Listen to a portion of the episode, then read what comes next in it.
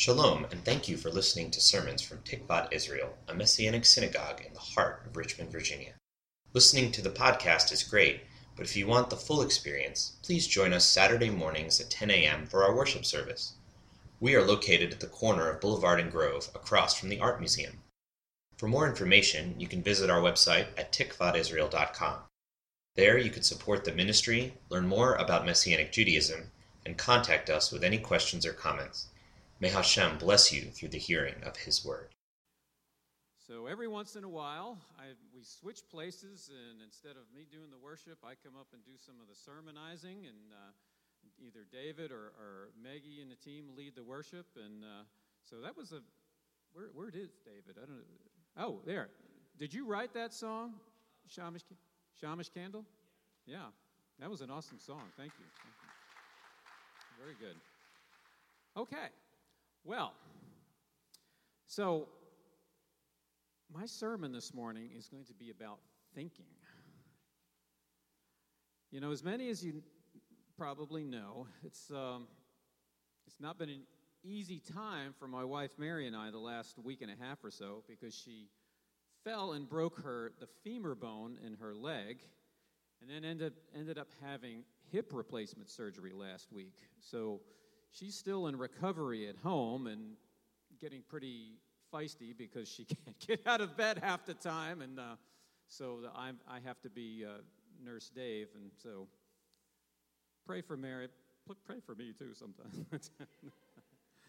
but, um, you know, it can be very easy to fall into negative thinking sometimes after something bad happens to you. Whether it's an accident, it could be a loss of a job, it could be loss of a loved one, uh, or having to endure false accusations, slander, kind of things. You know, it can really hurt when negative stuff happens. And that hurt can put you in a place where you ask, why me? Why did this happen to me? Even for believers in Yeshua, you may ask, Why me, Lord? Why, why is this happening today? You know? So I've been doing a lot of thinking this week about thinking. And I want to play a little video clip for you. Gordon, are you ready for the. Here we go.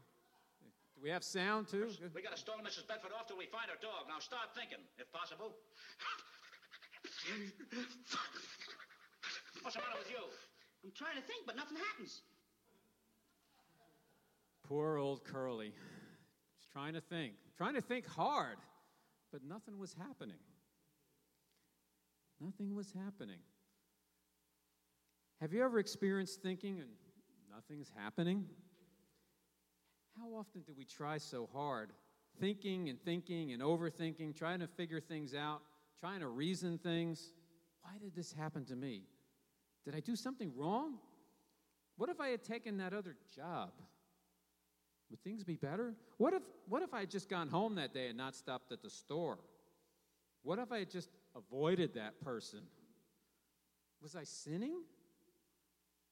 Am I out of fellowship with Hashem?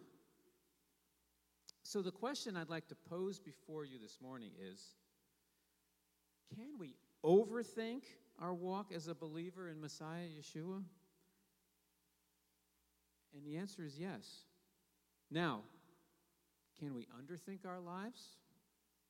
And again, I would say the answer is yes, we can underthink our lives.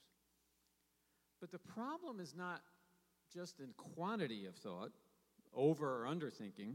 The problem is quality as well, like thinking carefully or thinking sloppily, or thinking truthfully and thinking falsely. Does the Bible give us help in not falling off the cliffs of overthinking and underthinking? I think it does. I think the Bible does help us, and I'm going to give you three kinds of help. And you might say, well, you know, wait a minute, David, the, the Bible tells us we need to walk by the Spirit. Well, that's true. But you have to think a thought first, even to walk by the Spirit. In truth, the Bible celebrates thinking. You cannot blow off thinking if you want to be a biblical person. So, here I think are three relevant verses. Number one, 2 Timothy chapter 2 and verse 7. Paul says to his young protege Timothy, he says, Consider what I'm saying, for the Lord will give you understanding in everything. Consider what I'm saying. Considering is thinking. He's down, think about what I'm saying. Think about what I'm saying, because thinking is a prelude to receiving inspiration. If you're reading the Bible, you are thinking the inspired Word of God. The Apostle Paul got his inspiration from God and wrote it down for our benefit. Reading the Bible and thinking and meditating on what you are reading builds your understanding. So we want to think on His Word, it builds our understanding. The next verse is 1 Corinthians chapter 14 verse 20. Here he says, Brothers and sisters, stop being children in your thinking. Rather, be infants in evil, but in your thinking, be mature. Thinking is a mark of being a grown up. It's, it's acting mature, it's acting grown up, thinking. What is the mark of childish thinking? I want it and I want it now. I want ice cream, but hey, it's, it's five o'clock. It's time for, no, I want ne- ice cream now. I remember, I guess it was over the summer, being up, up at my uh, daughter Alicia's house, and uh, the ice cream man in the truck comes down the street ringing the bell, and my granddaughter Lily runs out of the house. Ice cream, ice cream, ice cream. Go? Where did she go? I didn't even see her. You know, for a minute, I panicked. I ran after her, and finally she was around the back of the house. She was just, you know, it was dinner time, but the ice cream man was coming, and that's all she knew and all she wanted. I don't know how she was even going to get it. She didn't have any money, so, but anyway. But that is childlike thought. I want ice cream and I want it now. And he says also in that verse to be infants in evil. He wants you to be mature in your thinking, but infants be childlike in evil. What does that mean? It's, it means don't spend time thinking evil. Don't think evil thoughts. Don't spend time thinking, how can I get back at that person? He did that to me. I'm going to get even with him. What dirty thing can I do to get revenge? Or you get a layoff notice from your company. Company says, you know, you're going to lose your job, so I'll fix them. I'm going to sabotage things on the on the assembly line. And sadly, I I actually saw that happen at least a couple times during my working career. People would do that. So, be a grown up, be mature in your thinking. Number three, Romans 12, verse 2. Paul says, Do not be conformed to the world, but be transformed by the renewing of your mind, so that you may discern what is the will of God, what is good, acceptable, and perfect. This is a famous verse. It's about the renewed mind. Thinking is a part of a believer's newness in Messiah. Renewing your mind is changing your mind to think God's thoughts. Renewing your mind is thinking what God's word says about you. Renewing your mind is thinking the truth of God's word. My thinking will determine my days, years, and ultimately my life, the way it plays out. Everything starts in the mind. So we want to be thinking God's thoughts, His wor- thoughts and His words. These things the Bible does and shows us to help us to not fall off the cliff of overthinking or underthinking. It celebrates the importance of thinking. It says, be a grown up, think clearly, do not think evil. So, thinking is a grown up and mature thing to do as a believer. The second thing the Bible does is show us that thinking is not the end game itself. You're right, thinking is important, but it's not everything because thinking leads us to a point. In 1 Timothy chapter 1 verse 5, We read in the verse, it says, Now the goal of this command is to love from of a pure heart, in a clear conscience, and a genuine faith. Again, Paul was giving instruction to his young, young friend Timothy. It's to love from of a pure heart and a clear conscience and a genuine faith. God designed thinking with an end in mind. Godly thinking exists to serve love. Think all you want, but let those thoughts be from a pure heart.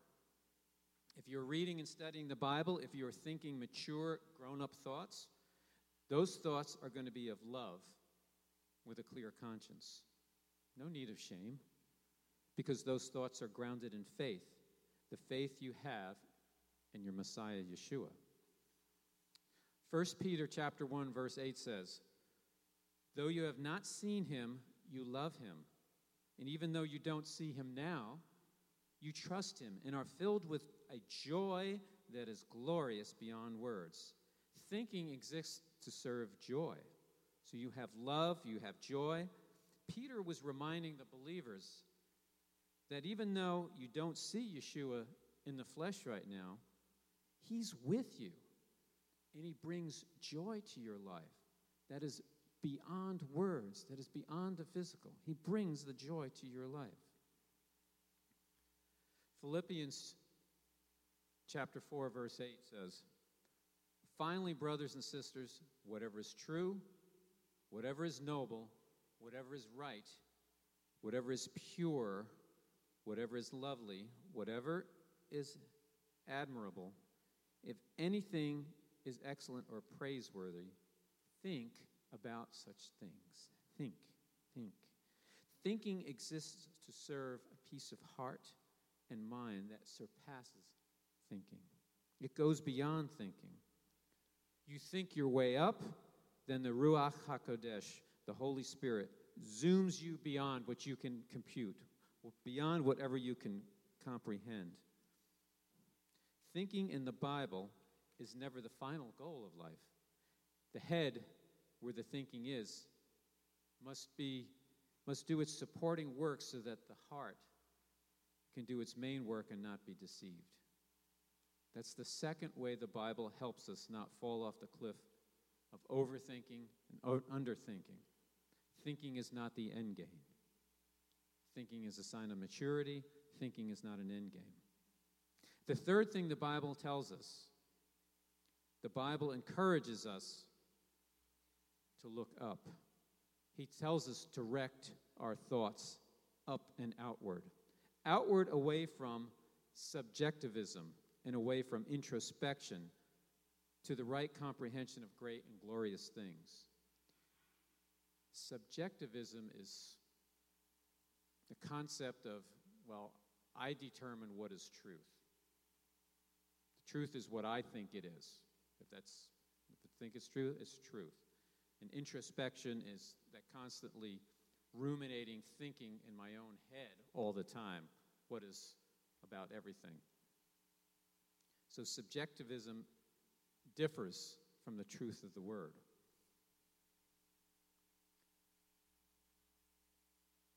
Philippians 4 8 and 9, if we can go there. Finally, brothers and sisters, whatever is true, whatever is noble, whatever is right, whatever is pure, whatever is lovely, whatever is admirable, if anything is excellent or praiseworthy, think about such things. And then he goes on in verse 9 to say, Whatever you have learned or received or heard of me or seen in me, put into practice, and the God of peace, of shalom, will be with you. In other words, Stop standing in front of the mirror and worrying about what your hair looks like, or if you have any hair, or whatever you're all worked up about. Instead, go over to the window and look out. Whatever you have learned or received or heard of me, he says, or seen in me, put it into practice, and the God of peace will be with you.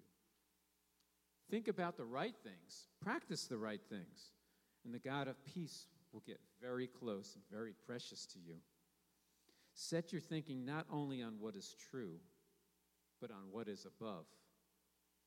For in Colossians 3, verses 2 through 4, it says, Focus your mind on things above, not on the things of the earth. For you have died, and your life is hidden with Messiah in God. When Messiah, who is your life, is revealed, then you also will be revealed with him in glory. So be about the business of taking your minds and all your thinking and make heaven and all the realities of Messiah the focus of your thinking. Let's look at one more verse Hebrews 12, 2 and 3. It says, Focusing on Yeshua, the initiator and perfecter of faith, for the joy set before him, he endured the cross, disregarding its shame, and he has taken his seat in the right hand of the throne of God. Consider, there's that word consider, think on him who has endured such hostility by sinners against him, so that you may not grow weary in your souls and lose heart. Yeshua is the founder and the perfecter of our faith. Consider him, think on him, be strong on him, think on what he did, think on what he endured, think on what he has accomplished for all of us. Now, you may have heard of something called 12 step programs. 12 step programs such as Alcoholics Anonymous, Narcotics Anonymous, just to name a few. They've had a lot of success helping people overcoming their addictions. People who suffer with alcoholism, drug addiction, gambling addiction, overeating, etc., they have a common tendency to think negative, bad thoughts about themselves all the time and think negative thoughts in general. They think bad thoughts, so they medicate themselves with drugs or alcohol to try to make them feel better, which only, in the end, makes them feel shame and feel bad again, and it's a cycle repeats itself over and over again. And this is something they've seen in people that, uh, that have, have addictions. They medicate to try to feel better, then they feel bad about what they did, then they do it again, and it just it's a never-ending cycle. Well, 12-step programs, they have a term for this. It's called stinking thinking. Stinking thinking is resentment towards other people, bitterness about the past, self-centeredness, feeling inferior, blaming, being a glass half empty person, being negative all the time. It's a sign of stinking thinking. So, how do you overcome stinking thinking? First, you must recognize that you're falling into stinking thinking. You stop. Replace that negative thought with scripture. You think to yourself, I, oh, I can't do this. I've, I've just, I, I can't accomplish this task. Replace it with scripture. I can do all things through Messiah, Yeshua, who strengthens me. Philippians 4:13. You think, I'm messed up beyond belief. I'm a bad person. God hates me, God doesn't love me. Think 1 John chapter 1 verse 9. If we confess our sins, he is faithful and just to forgive us our sins and to cleanse us from all righteousness. Clarine used that this morning. If you were thinking, I'm never going to forgive that person for what they did to me, think Ephesians 4:32. Be kind to one another, tenderhearted, forgiving one another, as God through Messiah Yeshua forgave you. You can change your mind by putting God's word in your mind. That's why you study Scripture. That's why you think on these things. That is grown up, mature believer. So, what are you thinking? Here are my three suggestions for how the Bible helps us not overthink, not underthink, not think poorly, and not think falsely. And it just sums up like this The Bible commends thinking as being part of being mature.